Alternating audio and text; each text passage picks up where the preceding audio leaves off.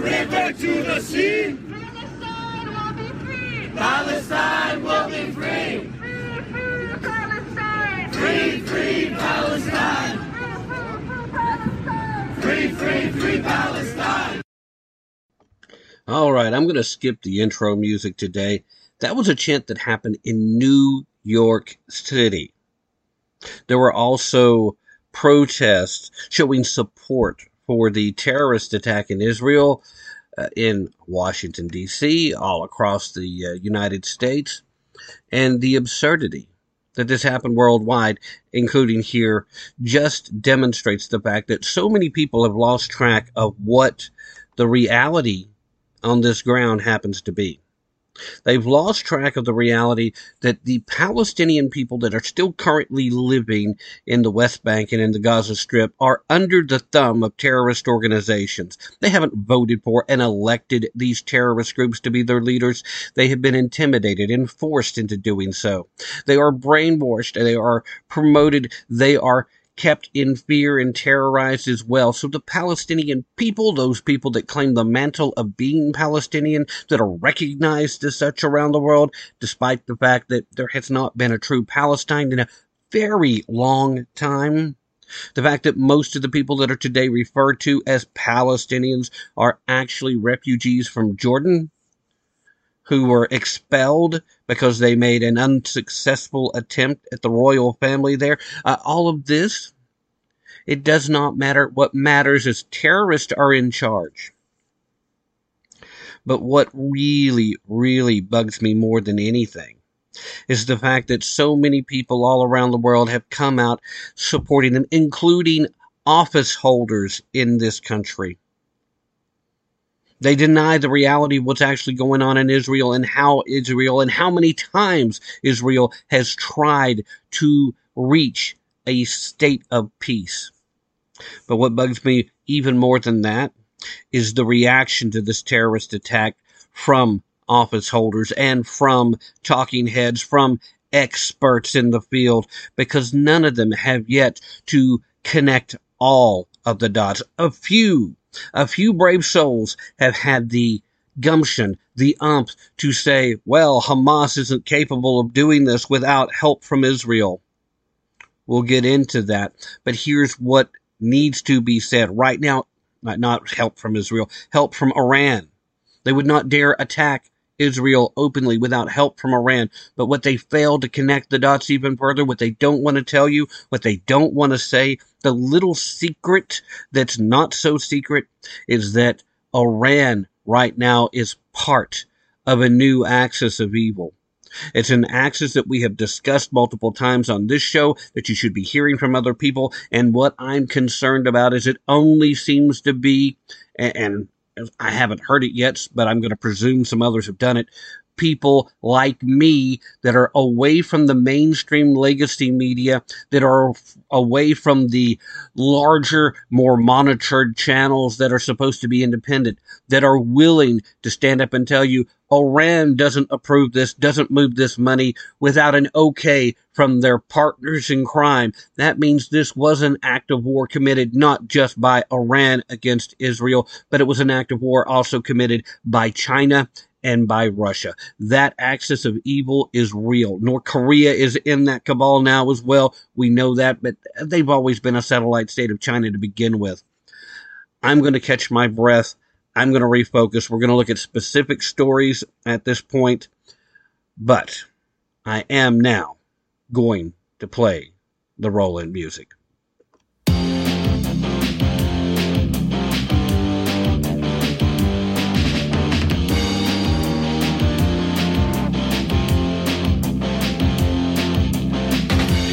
Is in a crucial stage.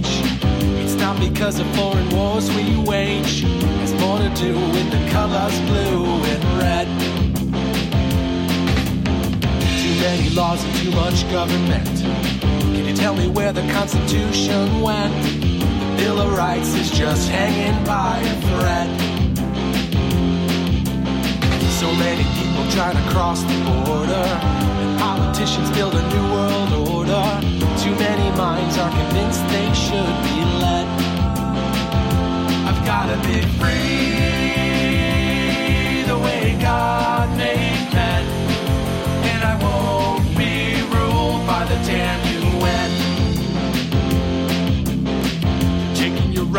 self-defense. They say you're safer, but they don't make sense. Dangerous ones will not turn in their guns. All the unions always ask for more. All we buy is made on foreign shores. Come a day when there'll be real hell to pay.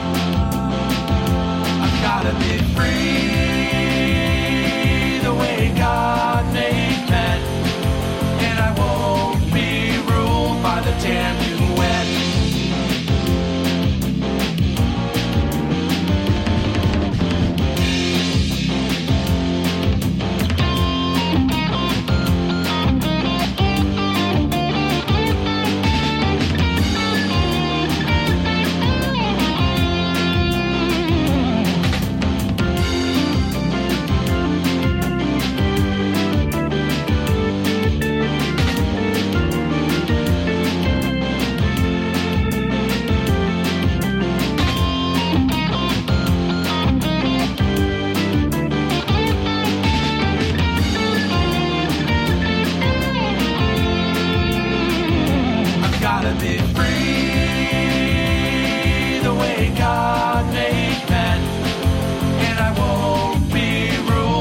damn UN.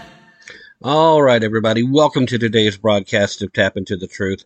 Hope you're having a fantastic day wherever you are and whatever you may be doing, with all the usual caveats. Of course, I think a lot of you probably feel the way I do, so it'd be hard to classify it as being a fantastic day. However, we do need to count our blessings for at least as long as they exist. And I say that because what we saw in Israel, it's something that certainly could still happen even here in the United States, especially since our southern border has been left so wide open for so long, especially since the days of Barack Hussein, Allahu Akbar, Obama.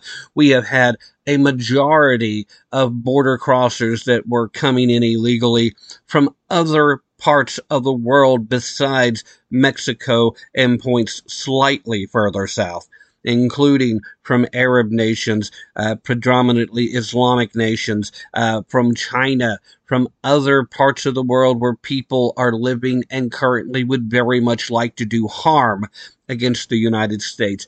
Terrorist attacks are always a possibility here, because no matter how good of a job or how bad of a job our intelligence people may or may not be doing at any given moment in time, it still comes down to the fact that in order to prevent those events, they have to be right 100% of the time. The terrorists, the would-be terrorists, they only have to get it right once. They only have to get lucky one time, and innocent Americans will pay the price. But as we've seen, it's not just Americans at risk. Our allies are at risk. Our friends around the world, those who are willing to stand with us as a nation, even when our current administration is unwilling to do the same. Oh, sure, Biden will go up in front of a camera and he'll give a speech that he believes sounds strong and powerful, but his feebleness still comes through. And nobody believes it. Nobody's buying it. Nor should they. We flee Afghanistan the way we did, making a mess and leaving our allies and even leaving American citizens behind. We ignore the fact that we have things going on our own border, and we continue to funnel American taxpayer dollars and our military goods and hardware to a Ukraine effort that has no off-ramp, no plan, no real discussion, and no real way to replace our own military hardware and equipment without raising taxes, because we're spending more. All in an effort to funnel cash back into their own pockets, and we know that to be the case.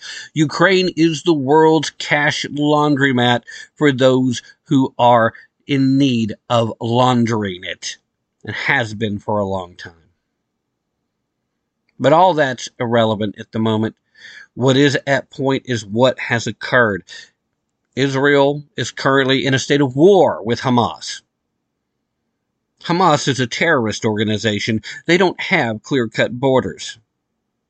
They're not the only terrorist organization that is also being funded and given marching orders from Iran. You also have Hezbollah. You have others in the region that are on board with this effort that will be happy to cooperate with them as well, because they want to keep Saudi Arabia from normalizing relations with Israel. They want to put the kibosh once and for all on the Abraham Accords. They don't like the idea that Arab nations have been able to get along and normalize relations, and that good things happen when you treat your Israeli neighbors like friendly neighbors. Right now, U.S. officials reportedly are out here saying, as of Sunday, that being today, October 8th of 2023, they're saying that preliminary reports show that at least 4 American citizens were killed and that 7 others have gone missing after the Hamas attack. Series of attacks, multiple terrorist activity, however you want to define it. But after Hamas launched its multiple front attack on Israel, we have 4 that are known to be dead, and there's still 7 unaccounted for. So maybe they're dead too. Maybe they're among the many kidnapped victims that have been taken back to be used as human shields in an effort to try and slow down the Israeli response. Of course, the U.S. Embassy in Jerusalem is telling us that those numbers could change because, you know, they're still trying to sort through the reports and get all the information ready. This, of course, according to one U.S. official who was talking to the Associated Press on the condition of anonymity, of course, because we can't go on the record and tell you the truth. When we go on the record, we have to lie to the American people, much like Anthony Blinken was all over the Sunday morning shows and then his surrogates on other Sunday morning shows where they're constantly trying to put cover. Oh, no, it has nothing to do with the money that's been released or is about to be released. $8 billion or more of Iranian funds that are really theirs, and we've just held it for how long now and why? Well, you know, they can only use that for humanitarian reasons. Even the Meet the Press current host pointed out that money is fungible. So it doesn't matter if they use that specific dollar amount particular for the event of funding the terrorism. What they have done is they've taken money they would have had to use for something else and spent it. So you've allowed them to do that. You still created this situation. Pallets of cash from Barack Obama and now this release. And the Iranian officials had already said to multiple media outlets, no, there is no conditions on the release of this cash. So all of this is bovine excrement on the part of Anthony Blinken and the Biden administration in an effort to cover their culpability. And now we're seeing the results, the direct results of culpability. So we have to act like we're standing strong and act like we don't like terrorism. Not it. So all that was not it. Same official that was talking to the Associated Press on the condition of nobody telling them who this official was said that most of the deceased or unaccounted for have dual citizenship with the United States. So somehow that makes it, less? That somehow that if they happen to be both Israeli and American, that we don't treat them like they're American. Hey, you're fair game. Well, guess what? Terrorists consider anybody that's not their group to be fair game. It doesn't matter. Man, woman, elderly, child, none of that matters to these people. They want to send a message. Israel's Minister for Strategic Affairs, he was talking to CNN on State of the Union. He said that American citizens are among the hostages taken by Hamas, but couldn't provide further details about those who may have been killed. Joe Biden, well, handsy, grabby, creepy Uncle Joe, he's out here and he spoke to the Israeli Prime Minister and he reiterated his unwavering commitment to Israel's security. Really? You, just like, Barack, my boss, your former boss, the Alu Akbar Hussein guy, that Barack dude, you both actively work to try and change the office holders in Israel. You don't like their security. You want them to be more leftist, more liberal. You want them overrun. You might as well have been out there chanting along with Rashida Tlaib, who I'm sure, if she wasn't afraid of being caught on camera, certainly would have been out chanting from the river to the sea. And by the way, if you don't know what that means they're wiping out all of Israel, that they're claiming the entire nation. Israel has tried multiple times to live in peace with these neighbors. They have. There's a little thing that keeps being forgotten by people like Rashida Tlaib and all the members of the Squad and any other leftist out there that wants to make false accusations and assertions about Israel. They have offered up a two-state solution, which of course is being thrown around over and over again right now by the more mainstream media folks in an effort to sound as if they're not taking a side, but there might have been legitimate motivation for feeling like they should attack. The two-state solution is a no-go, not because of where Israel has been, but because of where the previous and current political activists that are supposed to be the functioning government of the Palestinian people in Gaza and the West Bank, they refuse it. They will not accept it. They want everything that Israel has. They refuse to live in peace with their neighbor. Them. They're the ones who resulted to terrorism. They're the ones who continue to think that even negotiating with Israel is a sign of weakness. That's what basically happened to Arafat after all his years of being in charge of the PLO. Oh, the Palestinian Liberation Organization. We're a strong, scary, evil terrorist organization. And then eventually we're going to be kind of sort of recognized as a legitimate government. So then we kind of start to act like it, and then the more hardliners that you cultivated are no longer willing to accept them as a leader. And then, poof, you don't matter anymore. The PLO's not a thing anymore, not a real thing, not in comparison to Hamas and Hezbollah. But there's unwavering commitment to Israel's security. You've worked hard, Joe, to try to undo the Abraham Accords. You've worked hard to try to put a wedge between Saudi Arabia formalizing their group and their membership into the Abraham Accords. In fact, including going so far as to say a bunch of bad words because you didn't like the fact that you blame Saudi Arabia for the murder of a terrorist supporting so-called Washington Post journalist by the name of Khashoggi. Now, was what happened there shady? Yes, absolutely. Was it bad? Was it evil? I'm willing to say as much. But do I feel as bad for Khashoggi as if he was some innocent? Certainly not, because he was not.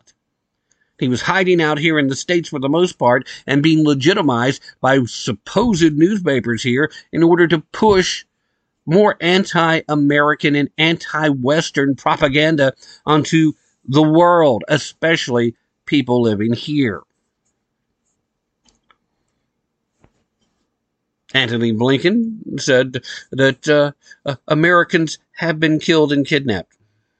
Reports suggest that. Yet he wouldn't confirm any of that when he was on. I saw that piece. He suggested that some reports indicate that, but he wouldn't confirm it. We have reports that several Americans have been killed. We're working overtime to verify that. At the same time, there are reports of missing Americans, and there again, we're working to verify those reports.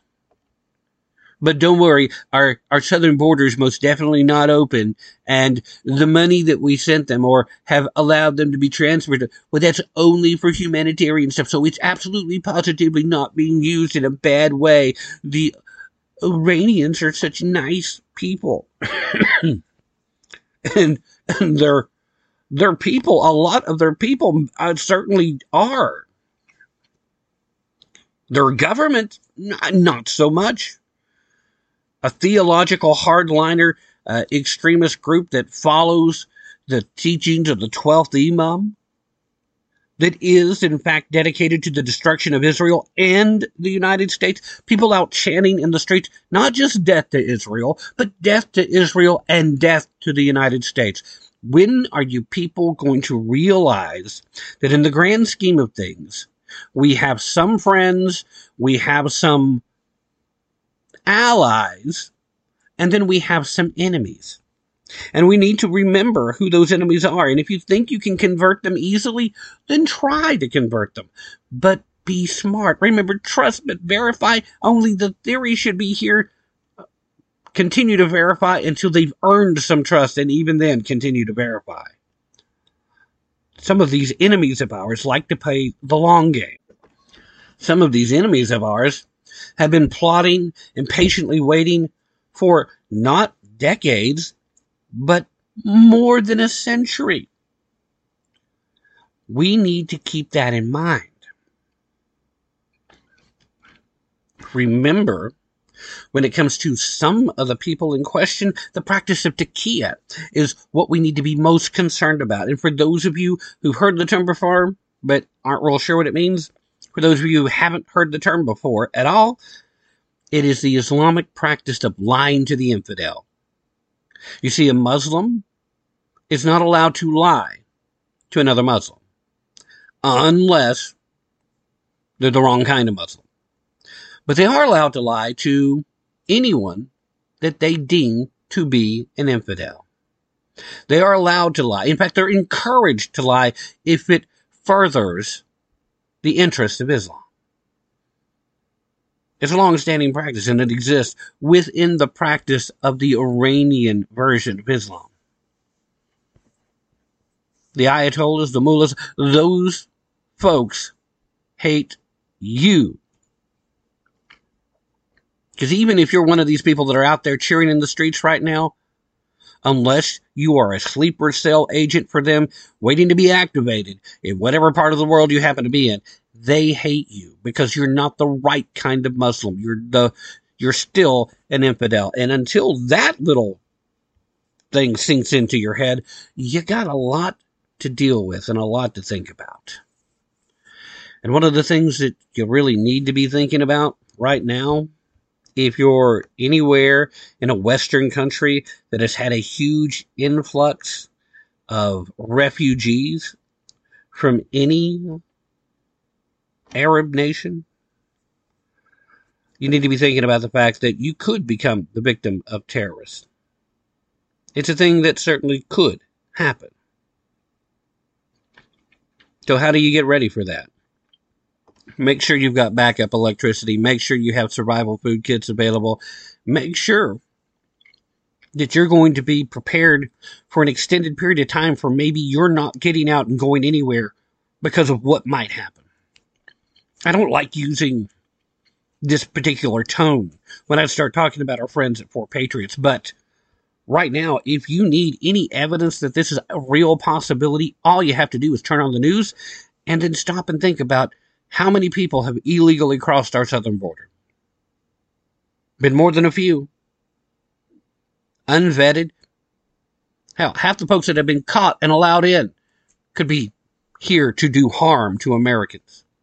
Because they didn't vet them. They don't know how to vet them. So you need to be ready. Prepare yourself. Make sure you have the things.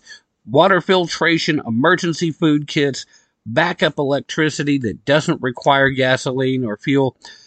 These are things that they can help you with over at 4Patriots. So just go to 4Patriots.com. That's the number 4Patriots.com. Don't forget to use promo code TAP at checkout. That's TAPP. Save yourself 10% on whatever your order may be. Age of Bidenomics. Who can afford not to save money? You probably need to. That's all I'm saying. All right, let's take mid-hour break, and as we continue, we'll move right along. Don't go anywhere. I'll be right back.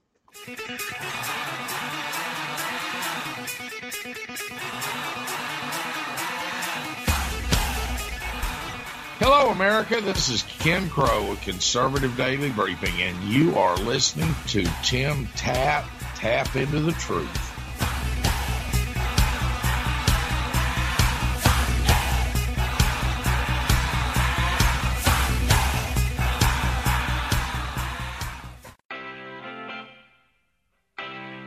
I am ever mindful of the famous question a lady asked Ben Franklin in Philadelphia on September 17, 1787.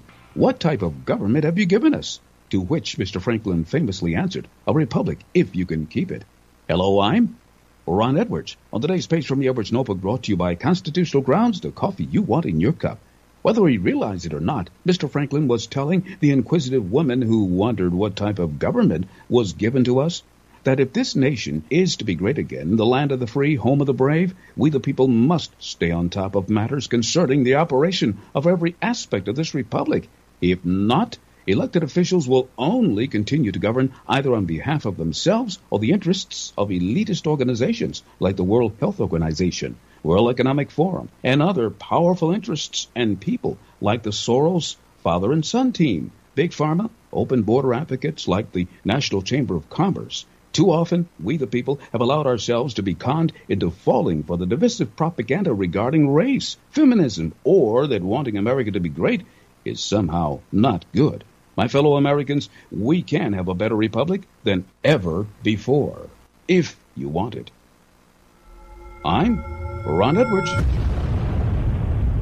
Join me live weekdays, 3 p.m. Eastern, to find out where. Go to at The Edwards Notebook 1 via Truth Social. These stocks designed specifically for people who haven't started investing yet or don't know how to do it or haven't been trained how to do it or are worried about investing in the stock market that they've never done before. It's a robo-advisor system that really simplifies the investing process. The challenge we all have is that as you work and you grow in your career, you have to put something aside for yourself when you retire around 65 years old. And the idea of Beanstalks is to simplify that whole process. In other words, put aside 10% of your salary each week, maybe just $100, and let it go to work in the stock market for you. And what Beanstalk does is basically automate that process for you. Easy to set up. You can transfer directly from your bank account, and it puts it into exchange-traded funds, which are baskets of many stocks, which gives you diversification. That's the whole key, the idea that you can have this done for you weekly or bi-monthly. But the most important thing is to start now and make it so that you are putting something aside for your own retirement. Beanstalks just makes it really simple to do.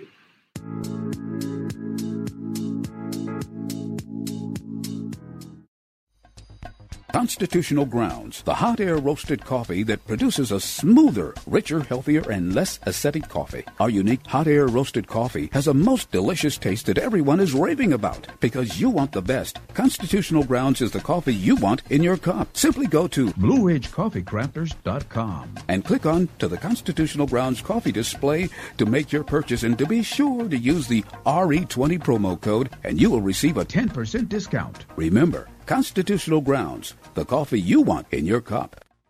Hey, Jared, what's up? Well, my company gave me this Pride T-shirt. They say I got to wear it to celebrate the LGBTQ. That's not really my thing, and, well, I sure as hell don't want to promote it. Yeah, I can understand that. What are you going to do? I don't know. I'm just tired of all this woke bullshit. I mean, I've worked 20 years for this company. Well, they've been great until they started all this crap. I just want a job where I'm not forced to support all this nonsense. Yep, I hear you. I'm Andrew Krabschetz, CEO of RedBalloon.Work, America's woke-free job board. We connect good employees with great companies without all that woke bullshit. So if you're an employee who's tired of all the nonsense, then put your resume on Red Balloon. And if you're an employer looking for hardworking, reliable job seekers, then post your open jobs at RedBalloon.Work. I'm Andrew Krabschetz. Wait, no, it's okay, guys. That's just my last name. I'm Andrew Krabschetz from RedBalloon.Work. Check us out today.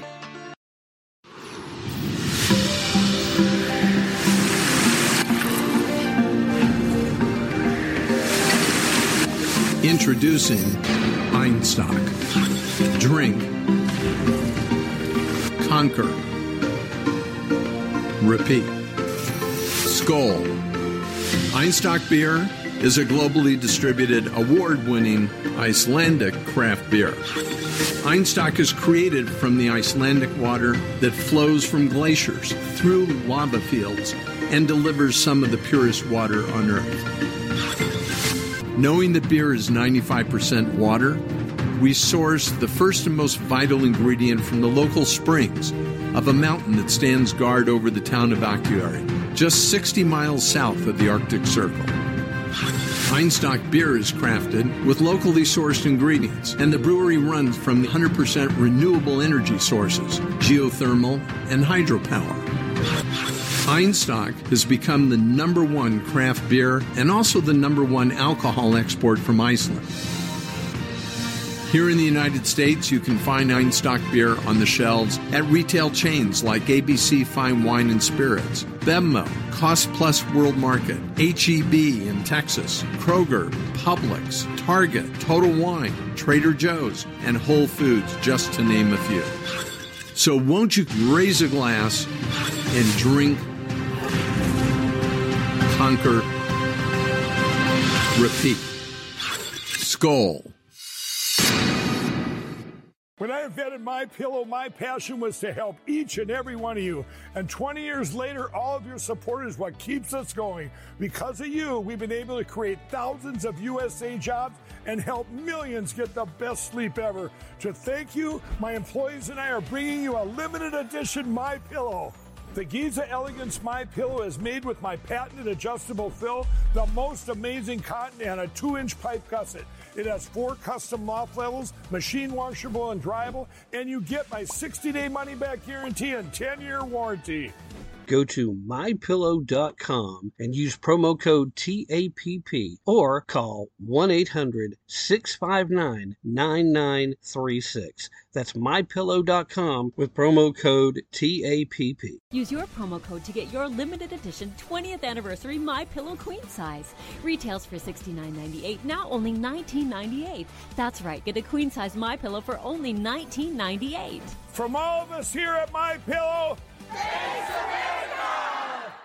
Hi, this is Matt Fitzgibbons at PatriotMusic.com. If you share my passion for the simple but timeless principles that made our republic great and you like rock music, check out my 5 albums and videos on American history at PatriotMusic.com. You say gun control is using both hands. I've gotta be free the way God made man, and I won't by the damn UN.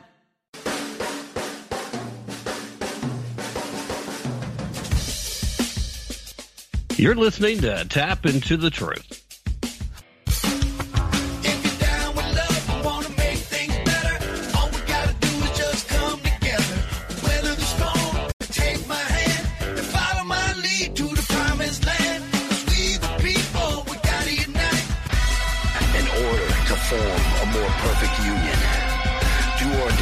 Establish this Constitution for the United States of America.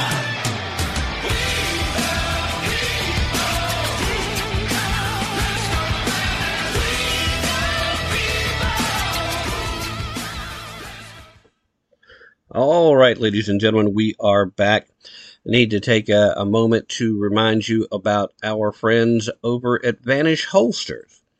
Obviously, the surest path to tyranny is to give up your guns. Quickest way to become a victim of violent crime is to not have your firearm with you when you need it.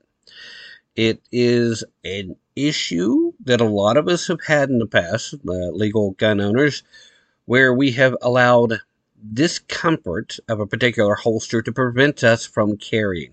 Now, when it comes to comfort being the rationale for not having your firearm with you when you need it, it seems pretty silly if that horrible, terrible, very no good day should occur where you have to defend yourself, your family, or your friends, your neighbors.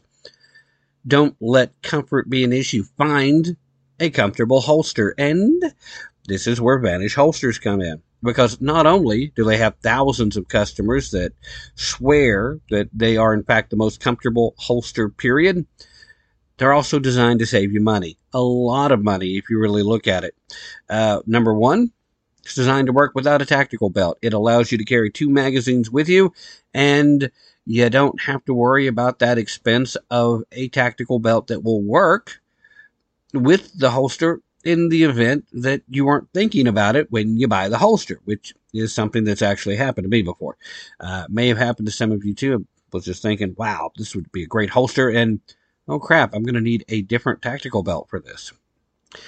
It also is designed to work with almost all semi-automatic handguns. So if you are carrying an automatic, a semi-automatic handgun, nobody here is carrying automatics, obviously. We're law-abiding citizens listening to this show. But if you're carrying a semi-automatic, the VNSH holster is designed to work with just about every kind you've got.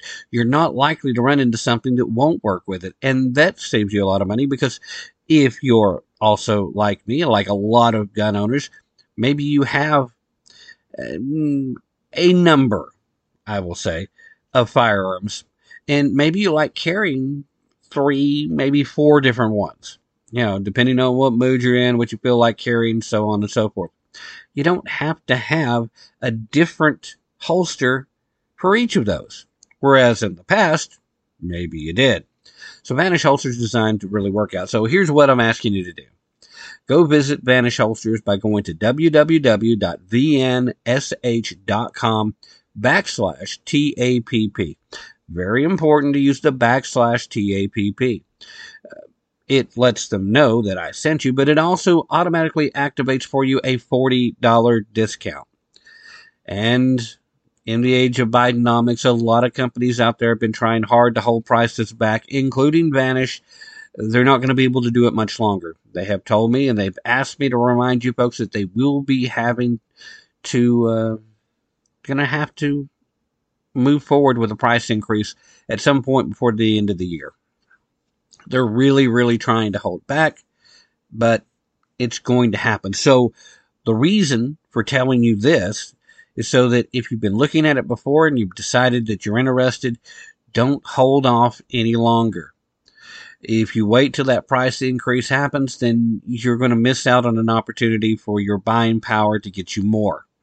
That's all I'm saying. And it seems like a pretty good idea to me. So remember, www.vnsh.com/TAPP. Save yourself some money. Get a great holster in the process. Remember, super comfortable and saving you money.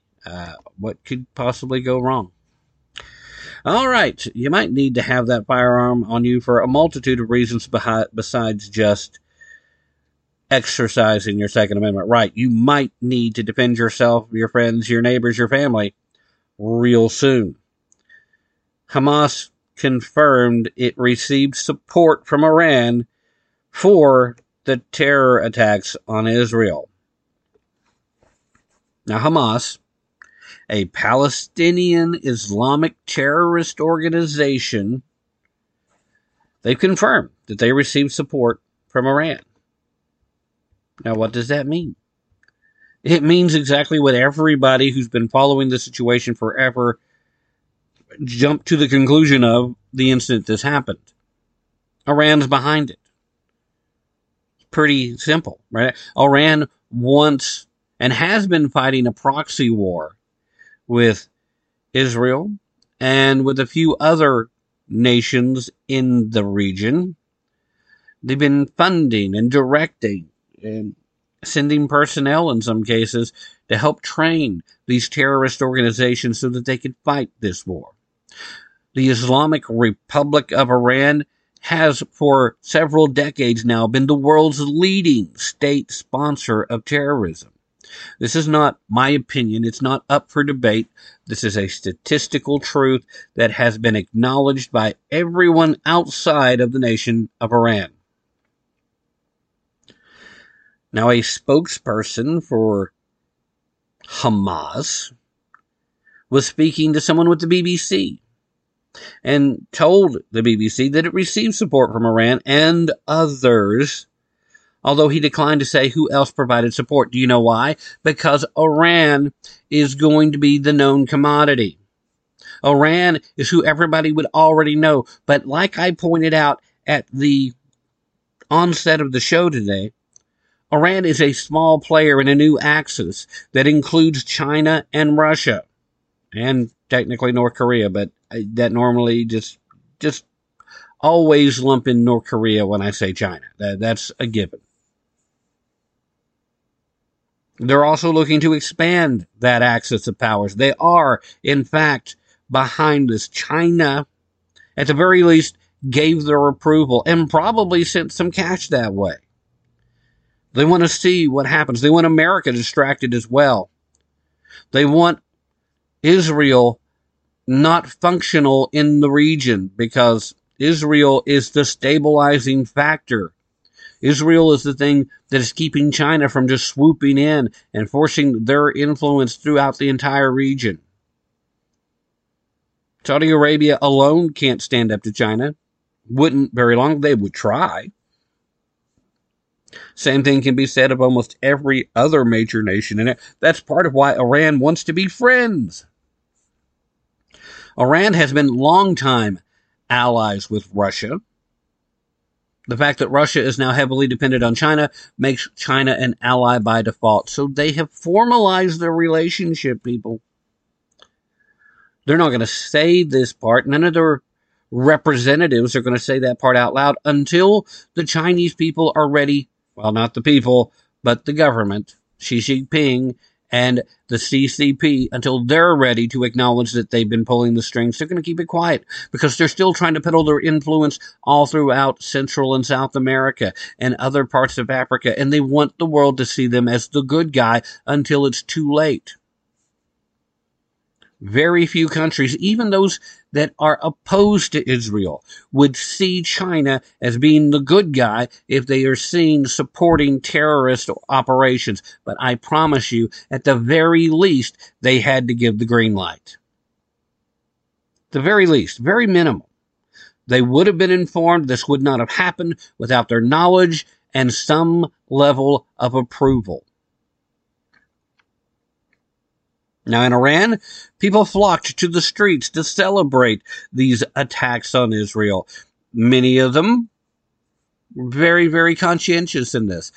Many more of them out there celebrating to keep from facing the ire of the Iranian government. But regardless, it was still a sight to behold. It was a great victory for the Iranian people. Hundreds of Israelis dead, thousands wounded. They were celebrating by shooting fireworks and waving flags and cheering.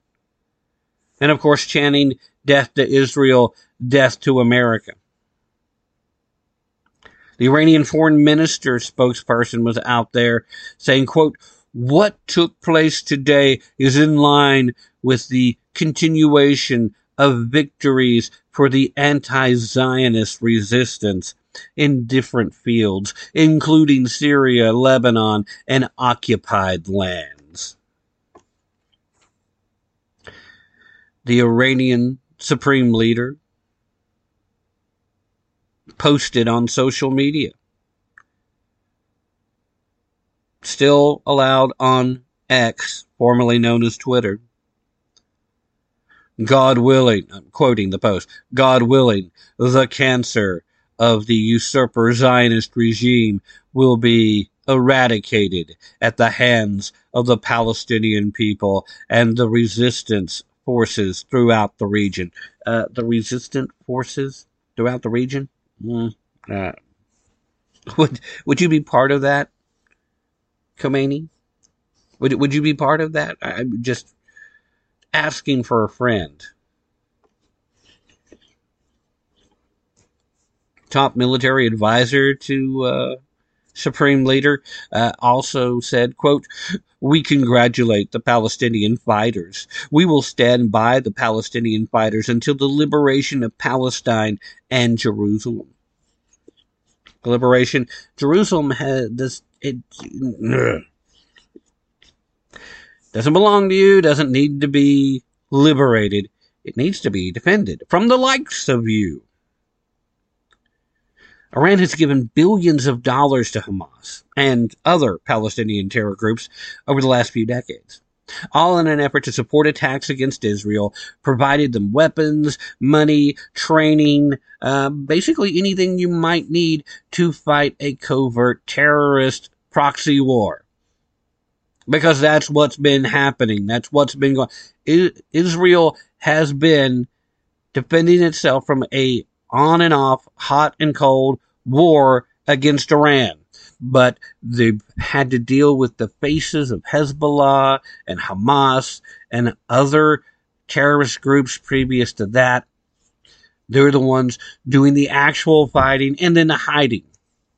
Hiding in hospitals, hiding in schools, hiding in tunnels that are built under hospitals and schools, hiding in ways so that if the Israelis actually retaliate in a reasonable fashion, actually defend themselves, exercise their right to exist, that they're still made to look like the bad guys on the world stage. Why? Because they had to go into a hospital or a school to go get the bad guys who are hiding there. If you're so righteous, if you're such a brave and wonderfully on the right side of everything soldier, why are you hiding behind children and sick people? Why are you hiding behind children and elderly? Why are you hiding behind people that you kidnapped during your acts of terrorism? Why would you need to do that if you're justified? Why would you need to do that if you're the good guy? Spoiler alert, the good guys don't do that. I can hear some idiot, moron, lefty who's on board with the, oh, Israel is an apartheid state. They've done it to the Palestinians, right? No. What they've done is they've taken into custody known terrorists. Not always. Sometimes they weren't. Okay, what if there was, and I'm not saying that you're even right on that assertion, but what if there was a mistake? What if there was somebody with a very similar name that got scooped up? What if there was somebody just hanging out with the wrong other people? You know, if we see you down on the street corner with a group of guys that are gangbangers and they're selling drugs, and you're just hanging out with them. And at some point, the cops show up and they arrest you for being a gangbanger or for selling drugs. Is it the cop that's wrong? Because you were hanging out with all these people?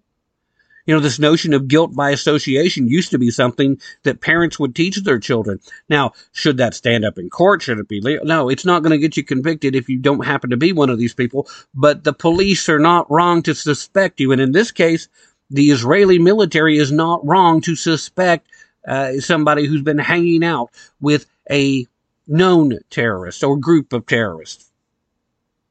You get what I'm saying? Does that make any sense to the lefties out there listening? Of course it doesn't, because you guys are brain dead, numb, above the shoulders, incapable of understanding anything but the talking points and the ridiculous, non-playable character information that you're programmed with, and you just want to go out and chant something stupid.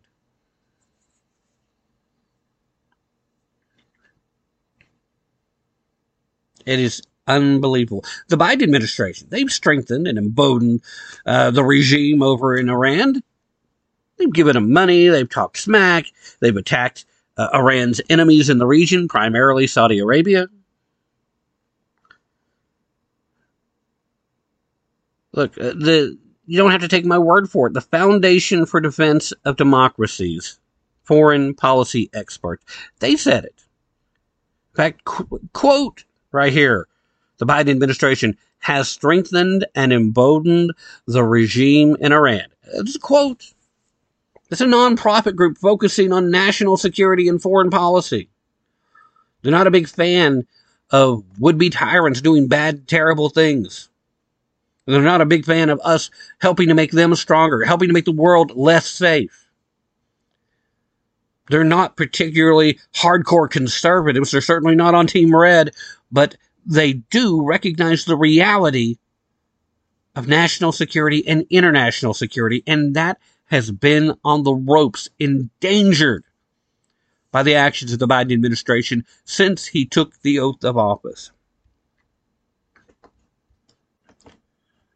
So what, some of you may be asking?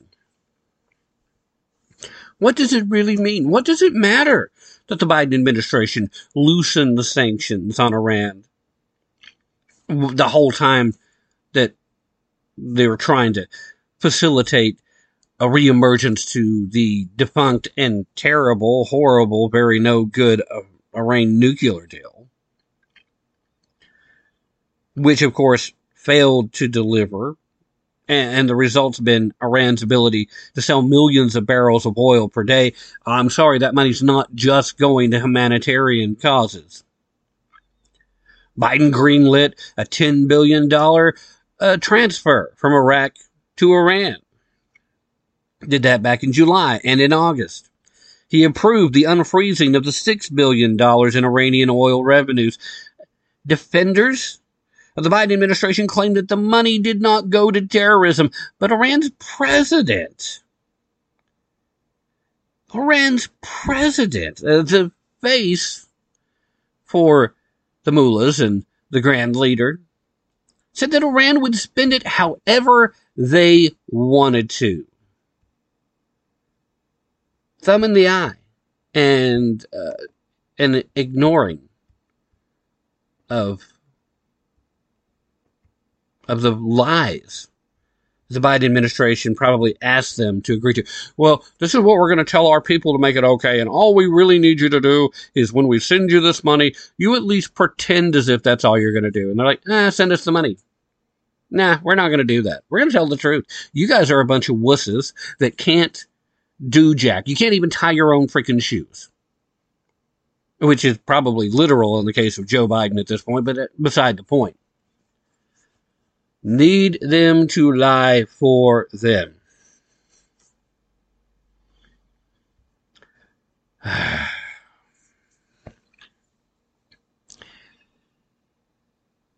The fact that Hamas is willing to say, yes, we got material support from Iran, but would not tell you who the others were, but did say Iran and others, means that certain people aren't willing to come out of the shadows, but it's not a hard dot to connect here. We've been talking for the last, 8, 10, 14 months now about the ties between China and Iran getting closer, due largely thanks to the ties between China and Russia getting closer. China sees an opportunity, and they see some useful idiots. They believe that they're going to be the last one standing, but they do believe they need allies in their effort to overturn and disrupt the idea that is America. The idea that we have a ton of Americans trying to outdo and undo, dissolve, pretend as if there's nothing positive or good that comes from the notion of a constitutionally federated republic, the effort for individual liberty, for the people to be the sovereigns of the nation, and that the government, in fact, be confined and constrained and answerable to the people in a reasonable and fashionable way. It is unconscionable that we have college professors and have elected officials that are spouting that type of nonsensical propaganda that is so anti-American, and that there are children that are being brought up and raised to believe that negative shite about the United States. And not just the United States either, but all Western nations. They'll point out a couple of places that are dark chapters in our history and claim that that's the impetus for why it should just be dissolved, should just be torn down, and they should put some socialist enslavement mentality in its place. Only they don't understand that socialism equals slavery. They don't understand that part because that hasn't been taught to them. And they haven't been taught critical thinking. They haven't been taught history. They've only been taught that the 1619 could have been real, so we should treat it like it is. We should treat it like America is a terrible nation because it was founded on slavery. No. America was founded as an individual nation on the principles of individual liberty, and the discussion about ending slavery was had right off the bat. Now, Should they have went ahead and pulled the trigger? We can debate that all day, but would have the nation survived? Would it have been able to stand if they had done anything any differently than how they did? Obviously not. And if it wasn't founded on individual liberty, if it wasn't founded on individual freedom, there would have never come an end to slavery, because there is still slavery practiced in many parts of the world, including parts of the world that are run by hardcore, uber committed Islamicists, the kind that are involved with acts of terrorism against Israel, the United States, Germany, France, England, you know, the entire Western civilization and their allies. No. They try using the notions and the freedoms and the liberties that are provided here in America as a weapon against America. And there are too many children that are falling victim to that mindset, that are being taught that, oh, well, you know, it's just bad. Colonialism is bad. Capitalism is bad. Oh, no, it's not just bad. It's evil. It was built on the backs of those who are incapable of standing up for themselves. Is that even true? Again, we've had some dark chapters, but where have we gone? What have we come from? How far down the road have we come together? If we weren't built on the idea of individual liberty, we would still have slavery. If we weren't built on the idea of individual liberty, we wouldn't have women allowed to own property or to vote. These are things that happened. It took time, it took effort, it took energy. But the only reason it didn't happen right at the start, and if you'll read the Federalist Papers and the Anti-Federalist Papers and understand the conversations and the debates that took place at that point in time, the only reason it didn't happen then is because of fear of division that would have brought our then hopefully unified group of states. It would have just ripped them apart. And how long would the United States have lasted if they had been split, if every individual state refused to unite, if they refused to stay together, if even just one state had left at that point in time? How long could they have stood? Excuse me. The founders, the framers, they understood that to be the case. And they didn't want to take the risk because they knew at some point we would get to that place where these things would happen. There was no doubt. All right, let's reset the hour and we'll pick up the next topic. But we're still mostly talking about the response to the terrorist attacks against Israel. Don't go anywhere. We'll be right back.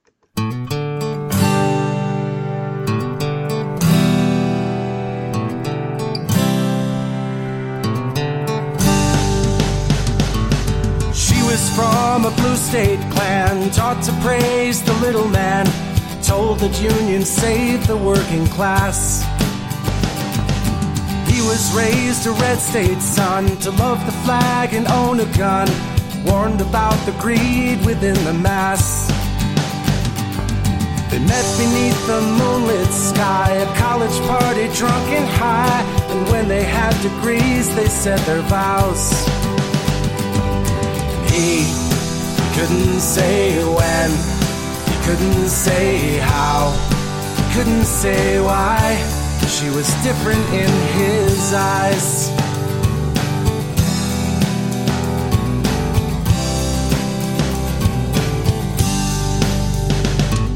They built careers and had a kid, tried to live like their parents did, but both their parties taxed them close to death. Learned to hate the public schools, watch TV making fools, while trial lawyers looted what was left. She couldn't say when, she couldn't say how, she couldn't say why. He was different in her eyes. Saw them years ago, a happy little cabin in the West. They homeschooled on their farm, making so much more from so much less.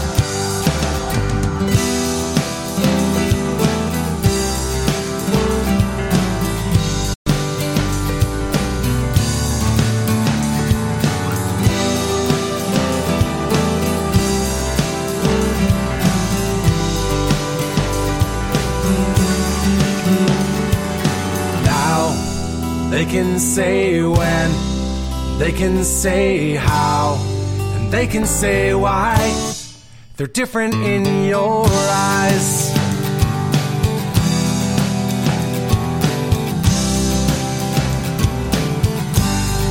They're different in your eyes. They're different in your eyes.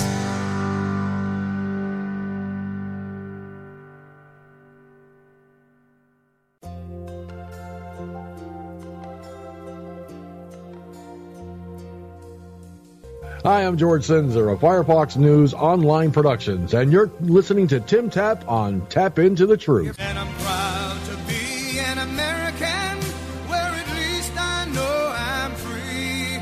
And I won't forget the men who died, who gave that right to me. And I gladly stand up next to you and defend her still today. 'Cause there ain't no doubt I love this land. God bless the USA.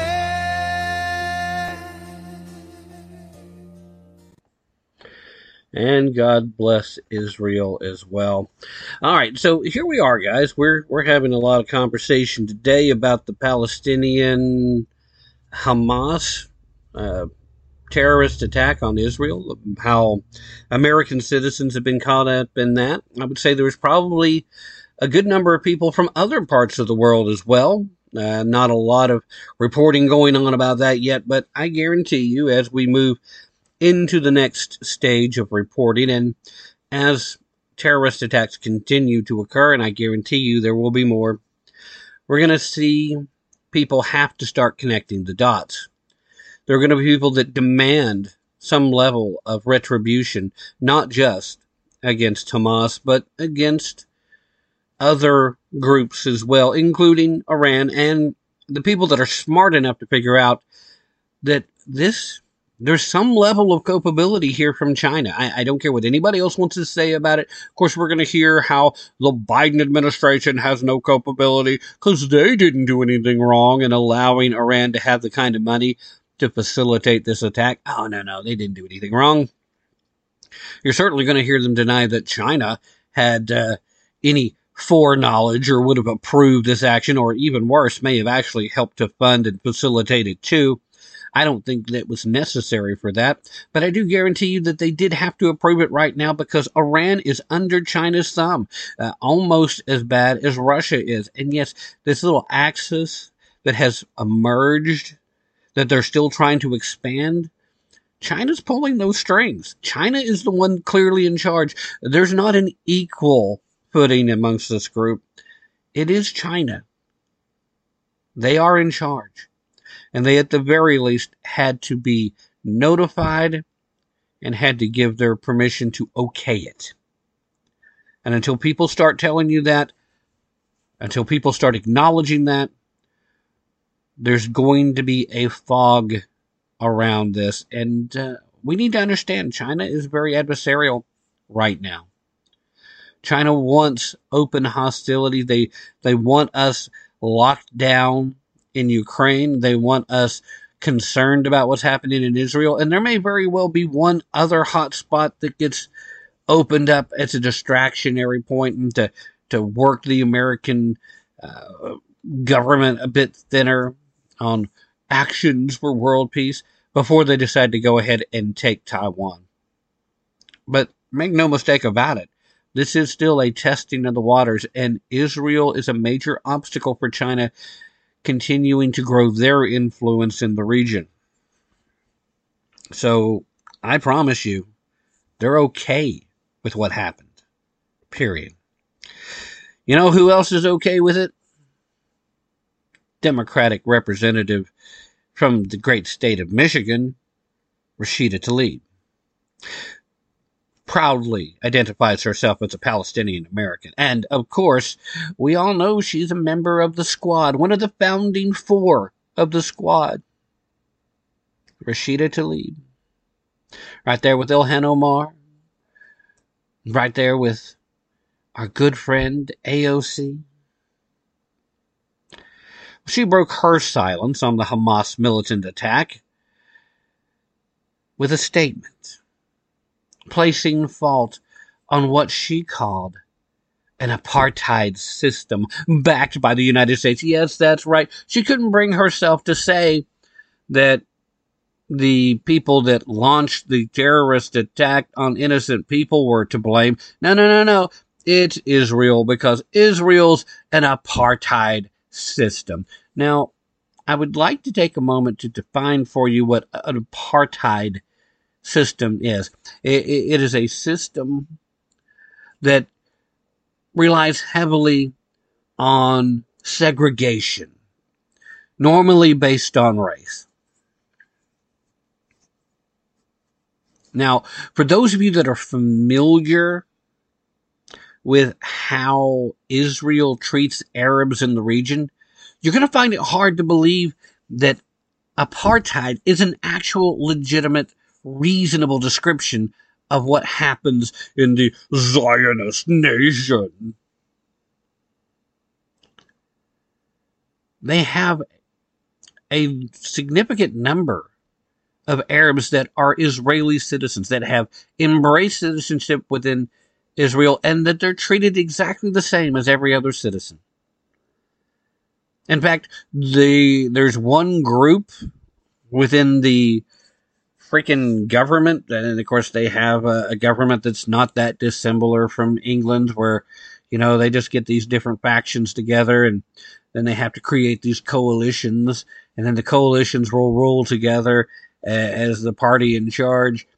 They have one of those coalitions that is getting very close to having a significant, possibly getting close to half of their legislative body that they're not Jews. They're legally holding office. They're participating in the government. That is not an apartheid state. So it's not based on race.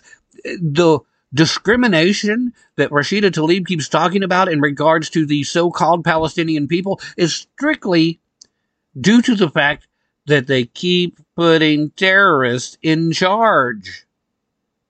Those terrorists keep attacking Israeli citizens, and so they have to be treated like they're a dangerous combatant group, because they are.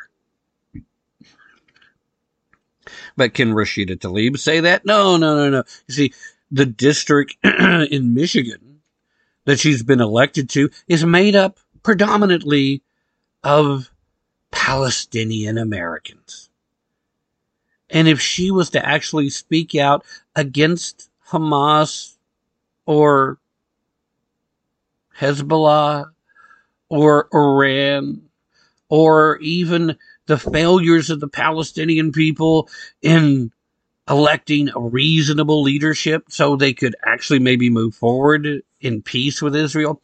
Now, if she points that out as being a possible cause for the continuation of the conflict, then she's not going to get reelected, is she? So even if she believed differently, she's not allowed to say it. But the problem is, I don't think that she believes differently. I think this is exactly what she believes. Her little statement, quoting now, "I grieve for the Palestinian and Israeli lives lost. I am determined, as ever, to fight for a just future where anyone can live in peace, without fear, and with true freedom, equal rights, and human dignity." Okay, well then, if that's the truth there, Representative Tlaib, why aren't you encouraging them to simply enter into peace with Israel? Why aren't you encouraging them to give up the notion of having a Palestinian state restored and become citizens of Israel, or at least moved out of the region and moved to a country that they might feel more comfortable with. Except, of course, none of those countries want the so-called Palestinian people to migrate to their country. That's why they're in these areas to start with. But why is that not what you're calling for? Why is that not what you're encouraging? If you actually believe that, if you truly grieve for both the Palestinian and Israeli lives that were lost, the Palestinian and Israeli lives lost yesterday, today, and every day. Well, why are there lives being lost every day? Israel has no interest in continuing to have to fight their neighbors. That's been demonstrated time and time again. All you have to do is look at the negotiations as they've been offered. They have offered to give up so much territory to these so-called Palestinian people in so many different occasions, and yet it's constantly turned down, not by Israel. Israel was ready to ratify it. They were ready to move forward. They would give it to them if they would just live in peace. But no, that's not good enough for the terrorists to keep being put in charge of these so-called Palestinian people. It's just not. And Rashida Tlaib having the nerve to make such a statement as if somehow the victim of the terrorist attack is at fault. But, you know, that's how they play this game. It's how they played it for a long time. I mean, it's exactly what Ilhan Omar goes around talking about Somalia. Oh, America was so very bad, even though America is who got her and her family out of Somalia before they would have been murdered by the local powers in the middle of their barbaric warlord feuds. Yeah, my thank you to America is to come here and talk about how terrible America is. And here we are with Rashida Tlaib, who has not been ever forced to live in the Palestinian territories. But she's been to visit because she has a grandmother who's still living, I believe, in the West Bank, if I'm not mistaken. If it is the Gaza Strip, it doesn't matter. She's in one of them. I'm pretty sure it's the West Bank, but that's irrelevant. What is relevant is the fact that these people continue to choose terrorists to lead them. And they don't stand together to stop them. Back to quoting Rashida Tlaib. The path to the future must include lifting the blockade, ending the occupation, and dismantling the apartheid system that creates the suffocating, dehumanizing conditions that can lead to resistance. You're saying that justifies terrorism. You're saying, Rashida Tlaib, that it's Israel's fault. And I know I keep saying this over and over again, but the path to peace has been offered. The olive branches have been offered. Territory has been offered.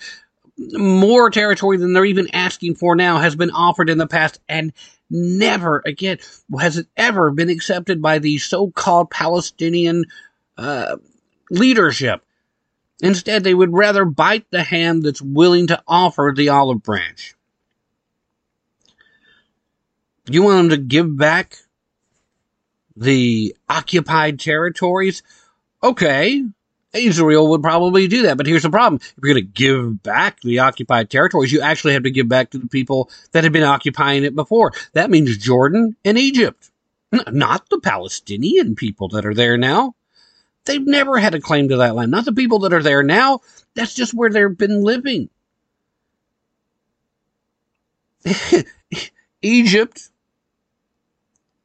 and Jordan. Got it? That's what territories are currently occupied, where the Palestinian people are currently living. Suffocating and dehumanizing conditions. Sorry, again, all of that would be cleared up if they would just denounce terrorism. Just denounce it. No more. Not allow it. Treat Anybody that commits an act of terrorism against one of their neighbors, Israel especially, you treat them like the criminals they are. You bring them to justice, maybe take care of it yourself, or maybe even turn them over to Israel and let them take care of it. You start acting like you want to be part of the community of civilized nations, and you might just end up there. A strange idea, I know. You want the blockade gone? You want the occupation over? You want the dismantling of an apartheid state that is not an apartheid state? Like the so-called leadership of the so-called Palestinian people, you're asking for things that aren't possible to be given because the apartheid state doesn't exist. Israel is not apartheid, and they have demonstrated it simply by the number of Arabs that are freely operating as equal and lawful citizens of Israel. That's all they have wanted since the Israeli state in the modern form was created. The modern Israeli state, they just wanted to get along with their neighbors. They just want to live in peace. They were taught some rather harsh lessons previous to and during World War II. There are people who understand that, number one, you got to be hard if you're going to live in this world. Number two, you have to be prepared to defend yourself because you have enemies that want you to be annihilated, not just beaten, not just defeated, annihilated. You have organizations that you're dealing with that have in their charter documents that their founding principle is the annihilation of the Israeli people, the ending of the Jewish people. And if you think that's limited to just Israel, well, you're wrong about that too. It's been made quite clear. But oh no, Rashida Tlaib has the answers. We just need to, what, wipe out Israel? She wasn't done, though. She had more to say. The failure to recognize the violent reality of living under siege, occupation, and apartheid makes no one safer. Again, she keeps using this word. I do not think it means what she thinks it means. She just knows that people associated a negative aspect of the segregation in South Africa, the South African apartheid. So she wants to try to use the same verbiage because she's trying to promote the same image. She's not the only one who does this, by the way, but she refuses to let it go, even though apartheid doesn't mean what is happening between the checkpoints, allowing these so-called Palestinian people to live their lives on the other side of the checkpoint. They only go into these regions when they're forced to. There are some Jewish people that settled in the regions before the drawback, and they granted them the right to stay.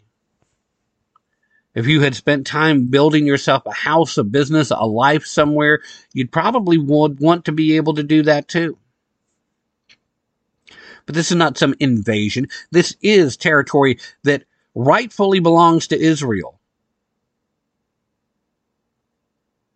Even they refer to it as the occupied territories because it wasn't actually originally part of the modern state of Israel as defined at the end of World War II.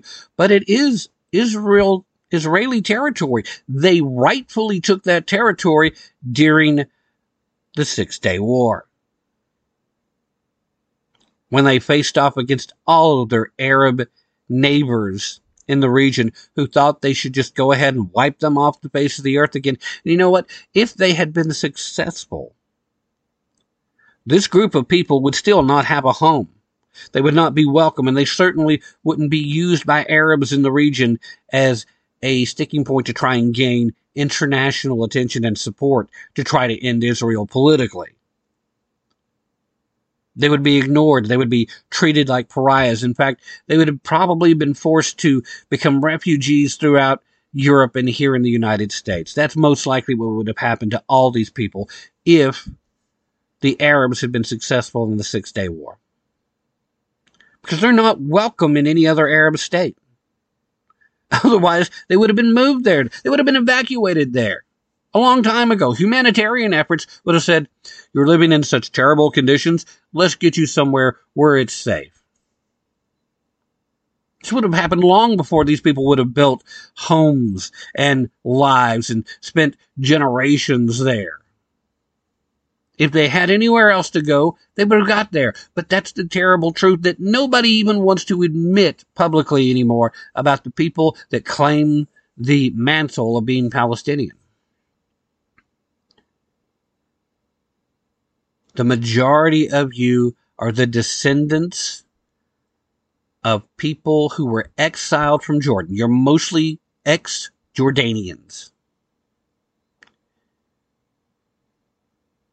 That's why you weren't welcomed into Iran. That's why you weren't welcomed into Lebanon. That's why you weren't welcomed into Egypt. They don't want you there because your forefathers, your ancestors, took a shot at the royal family in Jordan and missed. And they got no reason to believe you would act any differently in their kingdoms. Which, strangely enough, most of these countries are still kingdoms. Us Westerners have a hard time wrapping our mind around that idea, but yeah. If you're in the kingdom of Saudi Arabia, the royal family, it's the royal family. They're calling the shots. It's not like in England where you're a figurehead. You're actually the folks in charge. That's what was happening in Jordan at the time. You took the shot, you missed, you got exiled, you had no home. It would almost have been more humanitarian if Israel had just went ahead and wiped you all out. Ooh, harsh, right?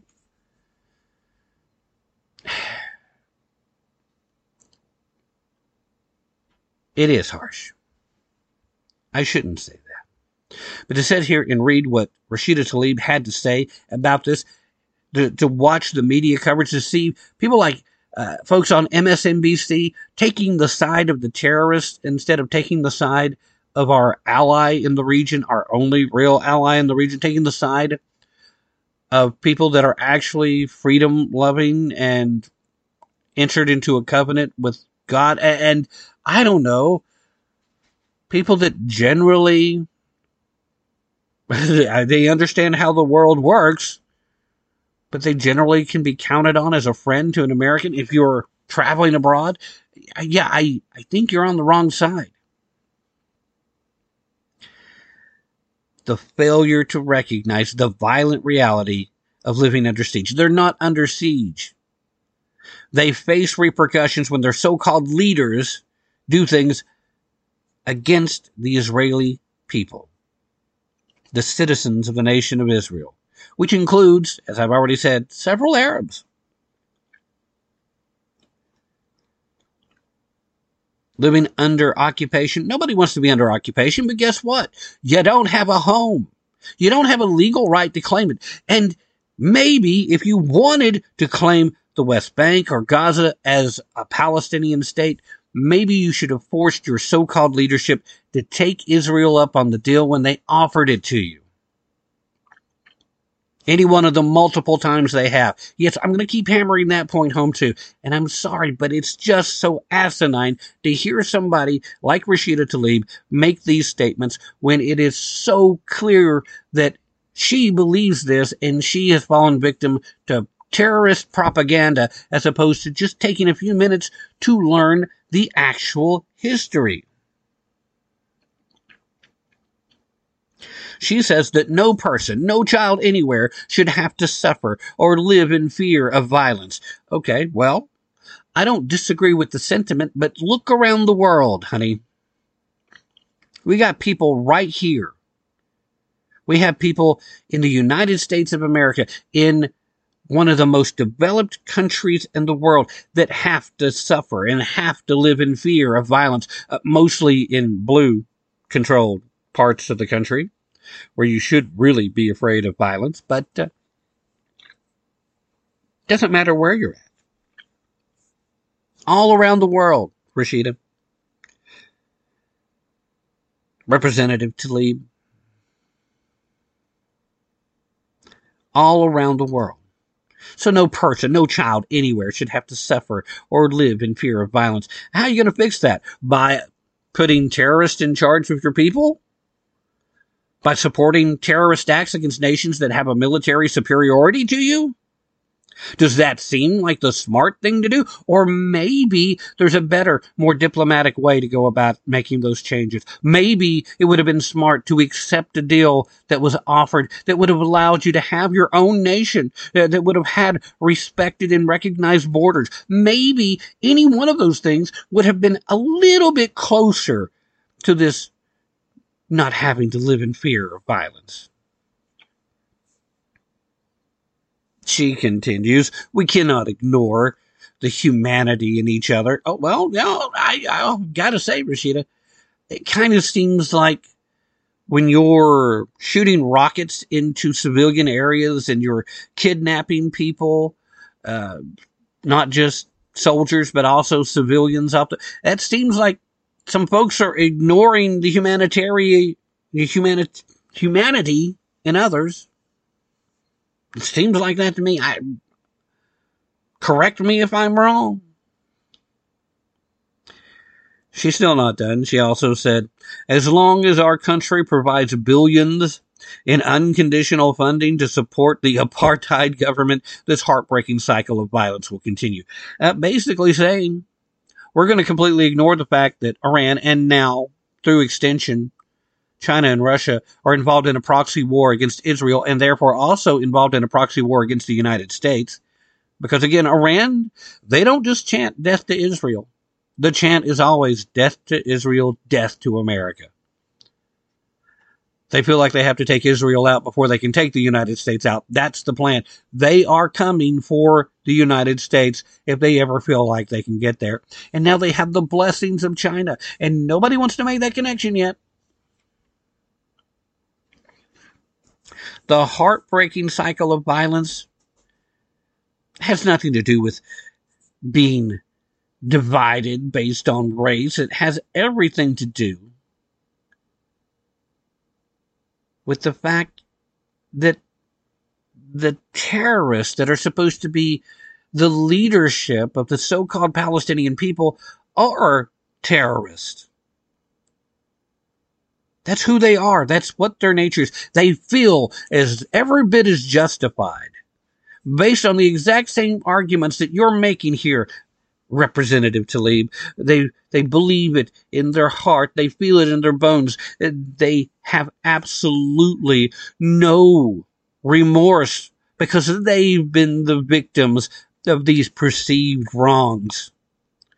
When the truth of the matter is that when you look into it, when you delve into the truth of these perceived wrongs, it's not Israel that's guilty of doing anything other than defending themselves, their right to exist, a right that we, the United States of America, along with our allies, committed and entered into a covenant with Israel, the Jewish people, and with God in the creation of the modern Israeli state. We gave them, we returned to them their historical biblical home.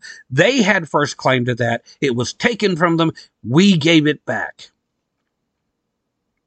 And if you think things are bad now, break that covenant. Now, of course, Tlaib, she's faced backlash over comments in the past about Israel. She's clearly an anti-Semite. She's made it clear. Her and her little running buddy, Ilhan Omar, are horrible anti-Semitic. Not anything new there. We've known it for a long time. Of course, Nancy Pelosi wouldn't say the words, but she basically acknowledged it a couple of times. But acknowledging that, it doesn't change anything here. She's also received praise from some of these same people who should be calling her out for failing to uphold her oath of office. Because that's exactly what she's done. She's received praise even from the guy who's currently using 1600 Pennsylvania Avenue as the world's most expensive nursing home.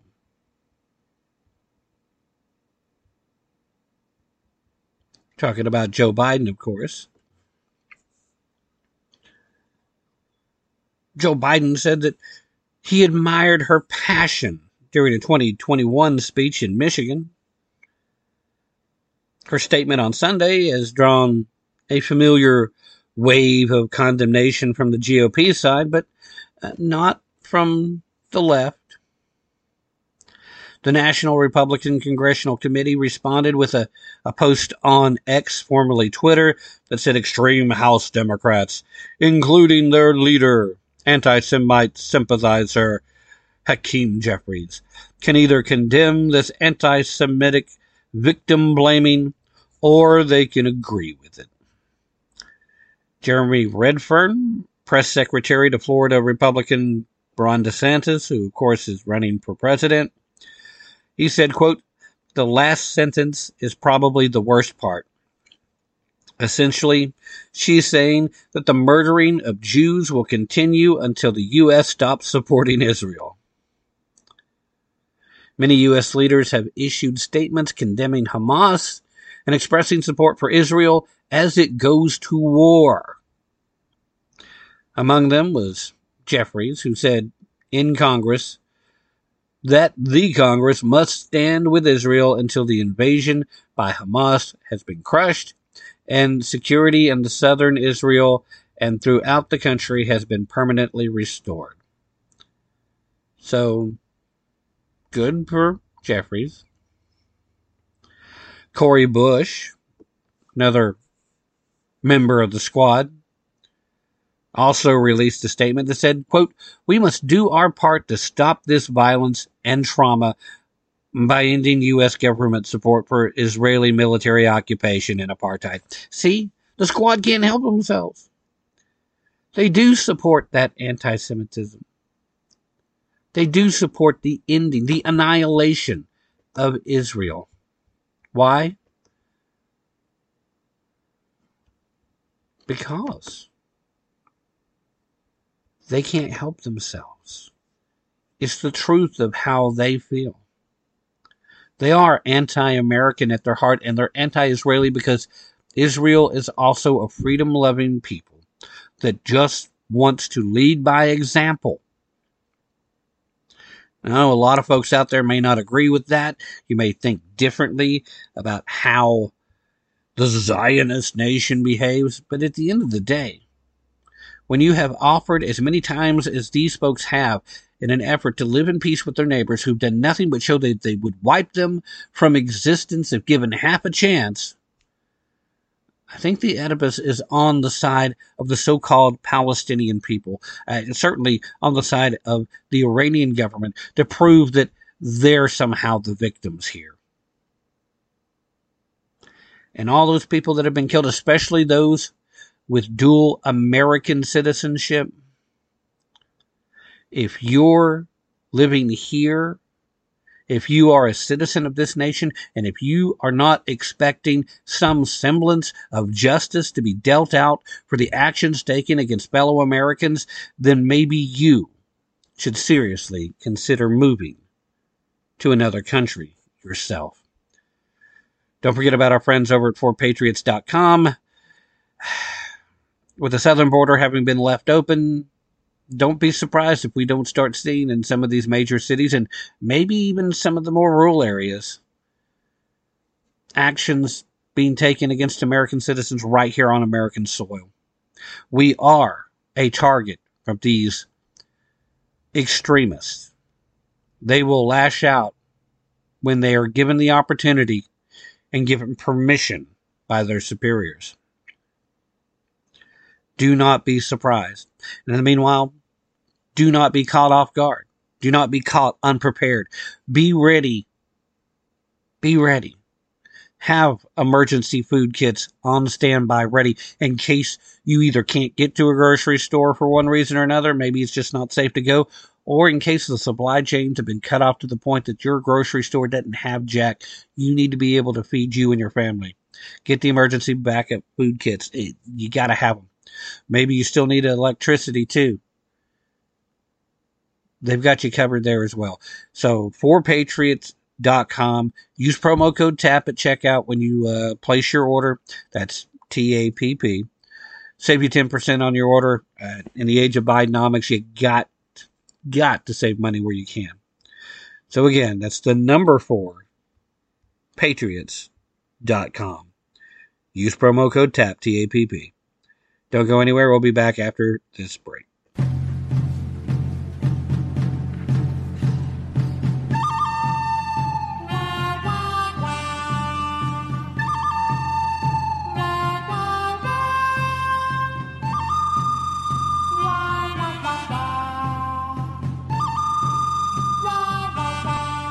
I'm Richard Battle, author and speaker and media commentator, and you're listening to Tim Tap on Tapping the Truth.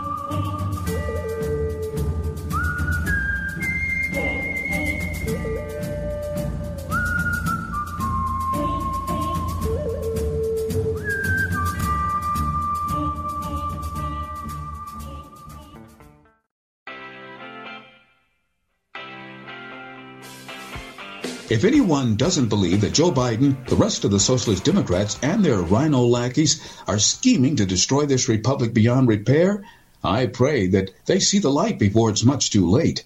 Hello, I'm Ron Edwards. On today's page from the Edwards Notebook, brought to you by Constitutional Grounds, the coffee you want in your cup.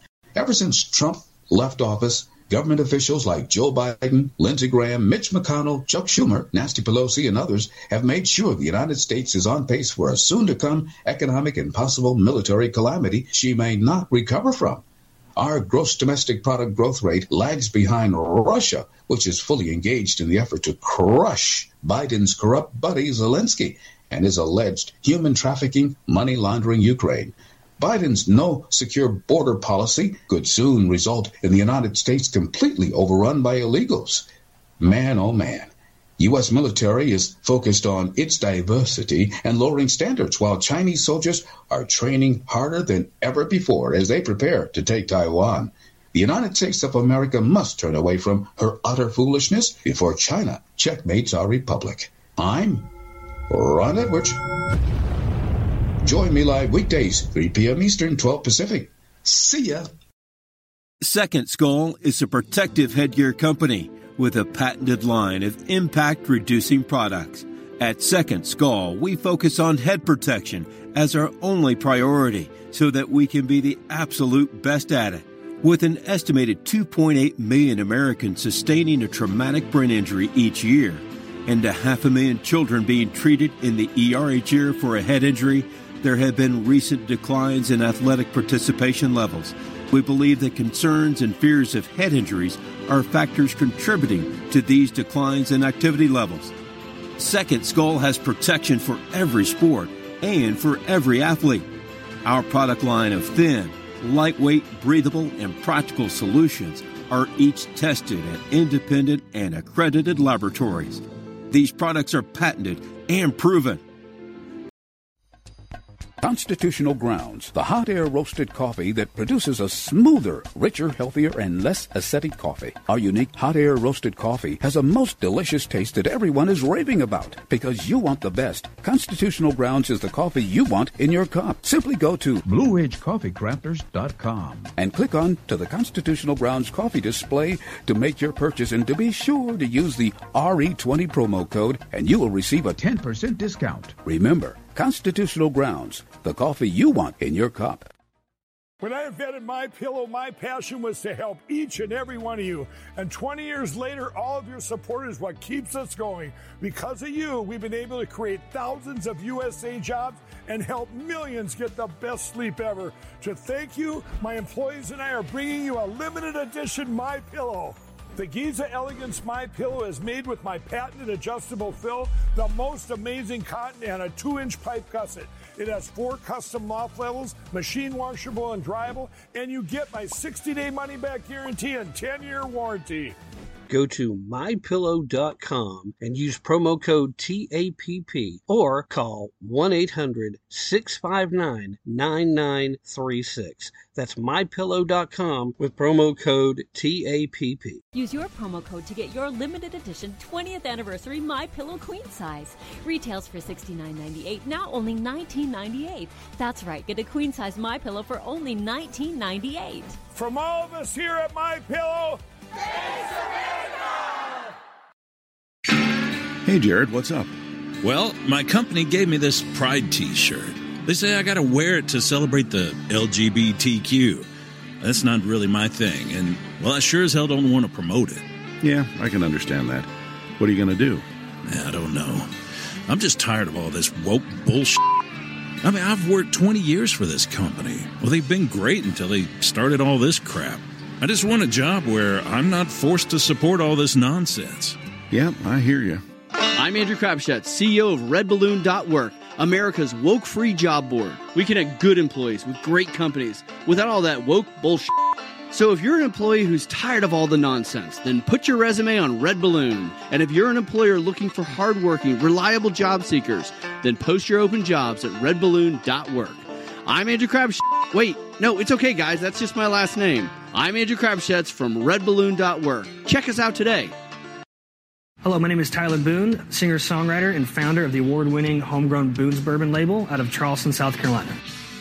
After just 4 years, Boone's Bourbon has been awarded some incredible awards, such as the Platinum Los Angeles, Double Gold New York, Gold Las Vegas, Silver Denver, and also named Top 6 in the World in Forbes. We're also being featured in Rolling Stone magazine, Billboard magazine, American Songwriter, and we're also now available in 24 states all across the country. So Boone's Bourbon is a high-proof cash strength bourbon at 117 proof. We are 75 corn, 21 rye, 4 barley, and at our price point, we're beating the competition at $40 in the retail stores. Boone's Bourbon is a family-owned business out of Charleston, South Carolina with my father, Mick Boone. Cheers, and we hope to see you soon. Hi, this is Matt Fitzgibbons at PatriotMusic.com. If you share my passion for the simple but timeless principles that made our republic great and you like rock music, check out my 5 albums and videos on American history at PatriotMusic.com. You say gun control is using both hands. I've gotta be free the way God made men, and I won't be ruled by the damn UN. I am a real American, fight for the rights of every man. I am a real American, fight for what's right, fight for your life. Hi, this is Rod Eccles, and you're listening to Tap Into the Truth with Tim Tapp.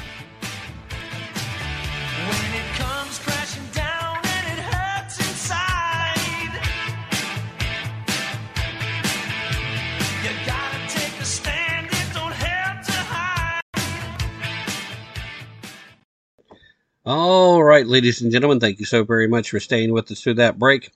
Before I get to the next story, talk to you about our friends over at Vanish Holster. Now, Vanish Holster has a phenomenal product, and as with any phenomenal product, they already have some folks that are trying to knock them off, trying to show that they can do stuff better, and that they're so much good. And I've seen some of these products, and I gotta say, while they sound good in theory, they don't quite live up to what Vanish Holster is doing. So what I want to remind you is they already have thousands of customers that are willing to swear to you that Vanish is the most comfortable holster, period. I'll remind you that Vanish is there and designed to help save you money by working with 99% of semi-automatic handguns, by working without a tactical belt, by allowing you to carry in multiple positions, by carrying 2 additional magazines in case a quick reload is necessary. They've got all that going for them, plus they are just so gosh darn comfortable that you might almost forget that you're even wearing it. It's perfect for concealed carry. So if you're somewhere that you're doing the concealed carry, it's perfect. But you know what? Don't take my word for it. Go visit them, check it out, see for yourself. Do that by going to www.vnsh.com/TAPP. Very important to use the /TAPP because that's going to automatically activate for you a $40 discount on anything you decide to purchase should you decide to make a purchase. And again, our friends at Vanish Holster have been very insistent that I remind you that there will be a price increase coming before the end of the year. They've tried to hold off. They were hoping to catch a break, but between Bidenomics and their efforts for upgrading the facilities and moving the facilities, it's just made it necessary. So while you still have a chance to buy at the current lower prices, go do it now. If you've been putting it off and thinking, okay, I'm going to save up, it's going to cost you more later. So, you know, do what you got to do, rearrange the finances. But if you're planning on buying anything from Vanish, you're better suited to save the money and buy sooner rather than later. That's www.vnsh.com/TAPP. Take advantage of it now. Also, we no longer have an ongoing campaign with our friends over at Native Path. However, I would still encourage you to visit fixswollenfeet.com and check out that special offer available for listeners of Tap Into the Truth. The link is still live, will be for a while, in case you come across an older episode. And I would just highly recommend you check out and see everything, because I'm waiting for my new order to come in. Should be pretty much any day now. I'm going to continue to use the product because it's worked extremely well for me. And all I'm asking, again, is that you visit, check it out for yourself, and give it a try. If you have any concerns about any of the things that they address, give it a try. Worst case scenario, it doesn't help you any better than anything else on the market. Best case scenario, it works for you at least as well as it has for me, and that'll be worth it. All right, let's take a look at an example of some of the left-wing reaction here in the United States from in regards to the attack, the terrorist attack in Israel. A Washington Post columnist who once led the paper's international opinions section, she lent support this week to those kidnapping, raping, and killing Israeli citizens. Karen Attiah? I don't know. Attiah. Anyway, Karen, she's a going to use air quotes here, prominent journalist.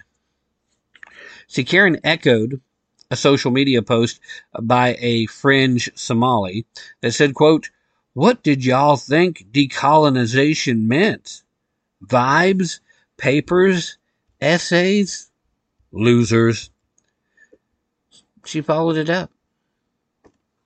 Now, the ex-post suggests that those on the left who bandy about terms like decolonization but don't support the terrorism of Hamas suggest that those people are hypocrites, and that that's exactly what the leftist academics are pushing for with that language. When you say decolonization, you're talking about terrorist activities. Now, of course, Karen at the Washington Post, she reposted someone else elaborating on that same thought. Quote here, "All my American education taught was that all we have to do to fight brutal racist oppression is schedule a single die-in or refuse to give up a single seat on a bus, and justice automatically prevails through nonviolence."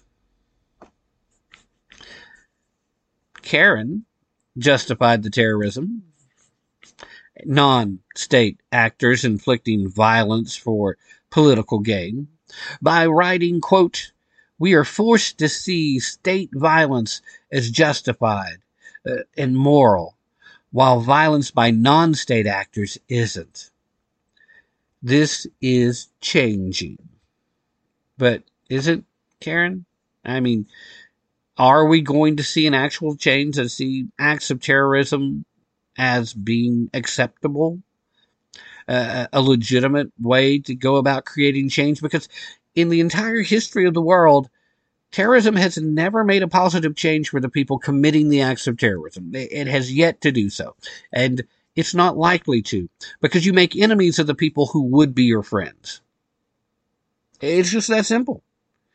You Make enemies of the people who would be your allies. And while you may gain some other allies in other parts of the world that aren't directly connected, that are willing to once again go to social media, type some pretty words of support, might be willing to schedule one of those die-ins you were talking about in the earlier post, it doesn't mean that they're still going to be on your side if it affects their neighborhood, if you start targeting them for their failure to adequately support you. And oh, by the way, rest of leftist America, listen closely to this information that they're admitting to. Listen to the verbiage. Listen to what they're saying. Believe them when they tell you who they are. Karen reposted someone else saying, quote, I suspect that what we have instead are mostly people who believe that violence is only the legitimate province of some people, and what is morally required of everyone else is submission. Again, this is an effort to somehow make it okay to justify this terrorist action. Now, Karen Attiah is who she is. She can't help it. Attiah boasted that she is the real deal, not someone who uses the terms as vague platitudes. In fact, she said, quote, let me get this right now, Miss Attiah, quote, I studied race construction, human rights, and global anti-colonial resistance in college and grad school. Honey, we did the scholarship way before it was cool. All right, first of all, it's not cool. It's never going to be cool. It's definitely not cool. And where the hell did you go to college where you could study race construction, human rights, and global anti-colonial resistance as a course load in college or grad school? Because that college needs to be shut down. And any others offering something similar needs to share the same fate. Ms. Attiah reposted on X, quote, liberation, self-determination, and peace for all oppressed and colonized people. That's my politics. Yeah, except how do you get to liberation? How do you get to self-determination when your so-called leaders are terrorists? How do you find peace when you are in a position where if you don't go along with the terrorists who are supposed to be your leaders, you find yourself on the wrong end of the same type of actions and activities? There is no liberation in that scenario. There's no self-determination. You don't get determination until you liberate yourself from the terrorists. And as far as being oppressed, they're being far more oppressed by Hezbollah and by Hamas than they are by the Israelis.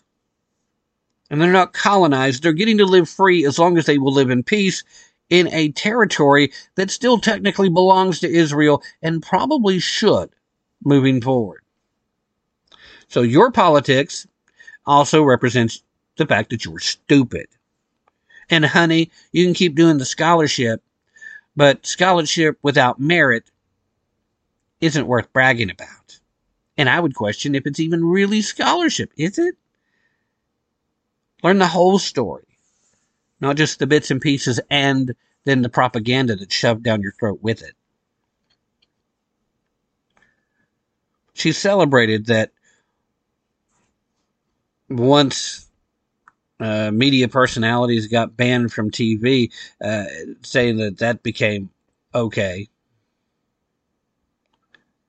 Celebrated. She retweeted, quote, while it may not seem like it, public opinion has shifted on the Palestinian plight. For example, comments that once got Mark Lamont Hill fired are now openly debated as Israel implements apartheid state. And again, there's the apartheid. It's an inappropriate use. It's not correct. That is not what's happening there. Anyway, she continues, part of the same quote, it has been astonishing to watch the movement gain ground, mostly because of people and idiots like you, Miss Attiah, hell, I'm supposed to be an important voice in journalism when it comes to the international stage. Listen to me. I'm smarter than you, even though I'm clearly dumb as a box of rocks. In fact, I think I'm going to get hate emails from multiple boxes of rocks now for being equated to your intelligence level. And before I start getting them, I deserve them. All you box of rocks out there, I do formally apologize.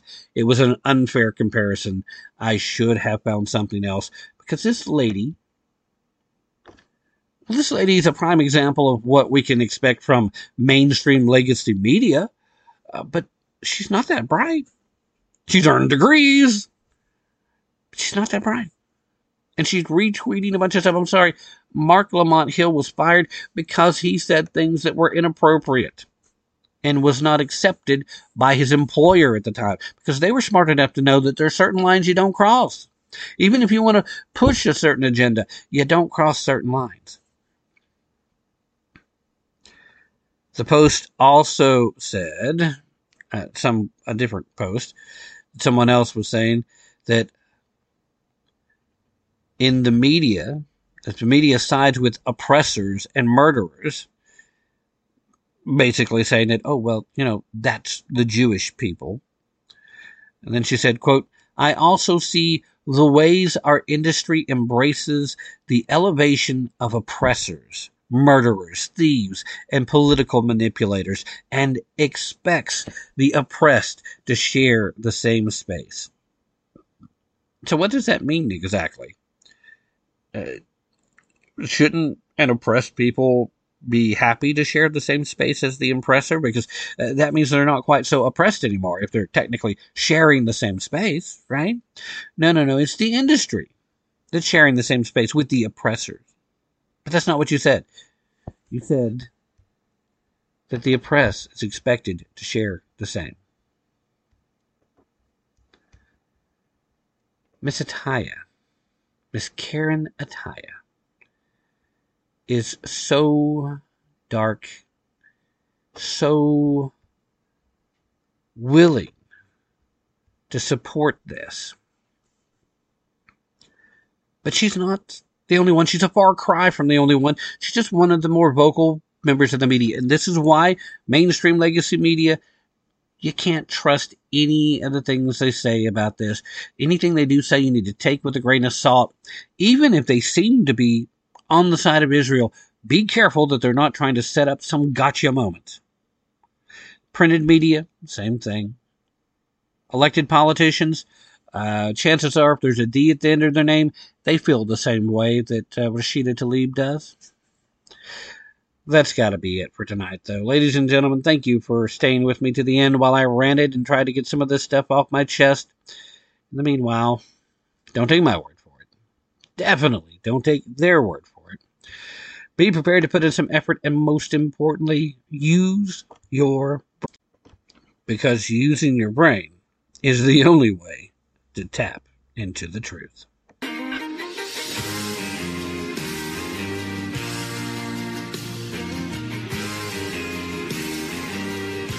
You're listening to Tap Into the Truth. Hey, Joe. They say building back better, make America great.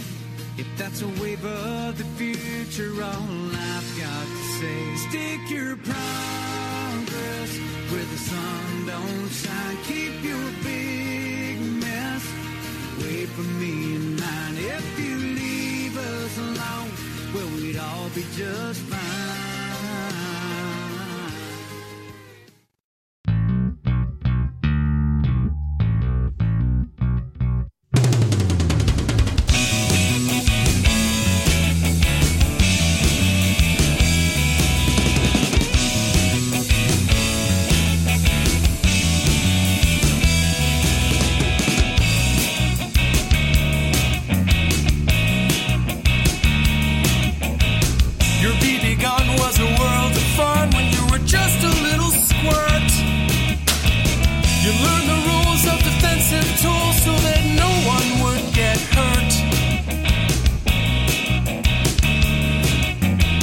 You learn to breathe and you learn to squeeze till your aim was always true. still 22. And now the new world order crew, well, they're making their demands. They don't feel safe if you are armed. You say gun control is using both hands.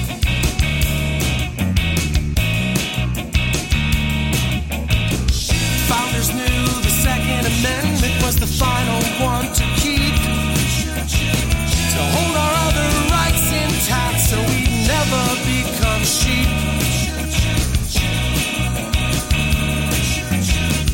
Stalin, Hitler, Mao, Amin, and Pol Pot, they told us things that you never forgot. You teach the lessons to your daughters and sons, to fear the government that fears your guns.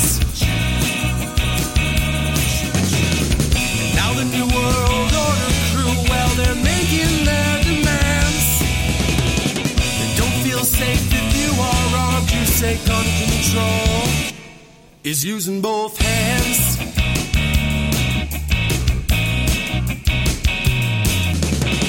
Well, I prefer the 308 to the tiny 223. It gives me more than 1,000 yards to protect my family.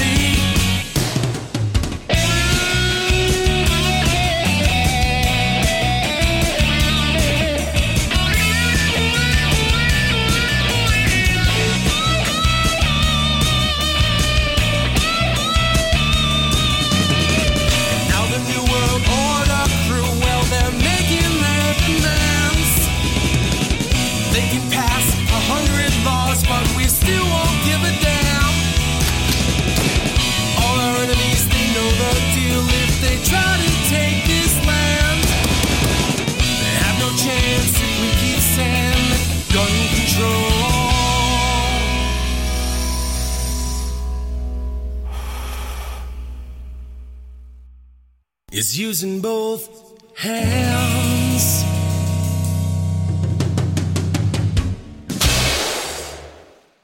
Evil is powerless if the good are unafraid.